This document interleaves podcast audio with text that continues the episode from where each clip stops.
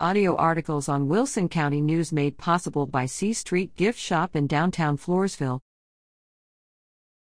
Court Update The following defendants were among those listed on recent dockets for the 81st District Court in Wilson County. Mark A. Crowder, 34, of La Vernia was charged with aggravated assault with a deadly weapon after allegedly threatening to shoot a homeowner in April 2019 with a shotgun. He waived his right to a jury trial and pleaded guilty to the charge January 31. He was sentenced to 10 years of deferred adjudication and ordered to pay fines, court costs, and reimbursement fees. Robert C. Tejada Jr., 37, of San Antonio was charged with assault of a family or household member by impeding breath or circulation after allegedly applying pressure to the throat or neck or blocking the nose or mouth of a woman in Floresville in March 2021 with whom he had a dating relationship. He waived his right to a jury trial July 5, 2022. He pleaded nolo contendere, no contest January 31, and was sentenced to 180 days in the Wilson County Jail, and in order to pay fines, court costs, and reimbursement fees. Jaden C. Alvarez, 23, of Nixon was charged with manufacture or delivery of between 1 and 4 grams of a controlled substance in Penalty Group 1, and manufacture or delivery of between 4 and 200 grams of a controlled substance in Penalty Group 1, after allegedly possessing methamphetamine in June 2021 with intent to deliver it to others. He waived his right to a jury trial and pleaded nolo contendere, no contest, to both charges January 31. He was sentenced to 10 years in a Texas Department of Criminal Justice facility, with terms to be served concurrently, and ordered to pay restitution, court costs, and reimbursement fees.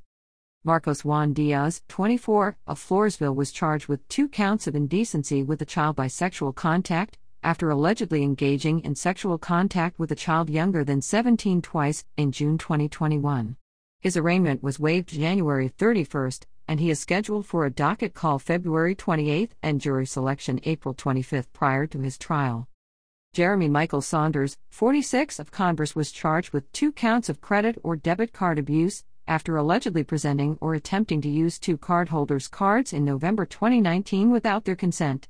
He was issued a judgment nisi which acts as an arrest warrant for his failure to appear in court January 31 or make alternative arrangements.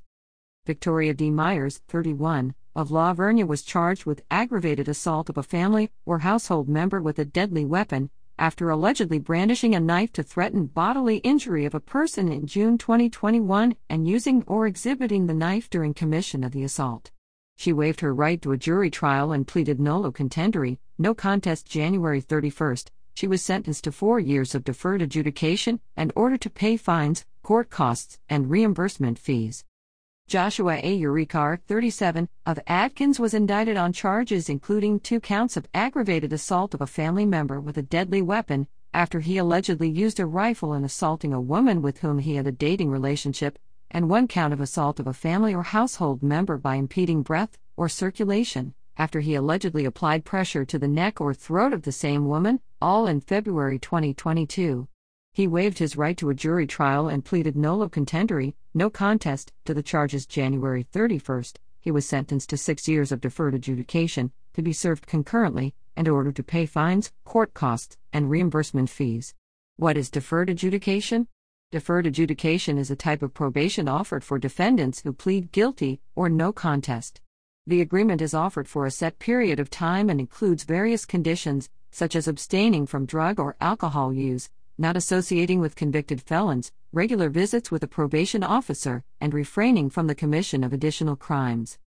If the probationary term is successfully completed, a judge can decide to dismiss the case which also clears the conviction from the defendant's Texas criminal record.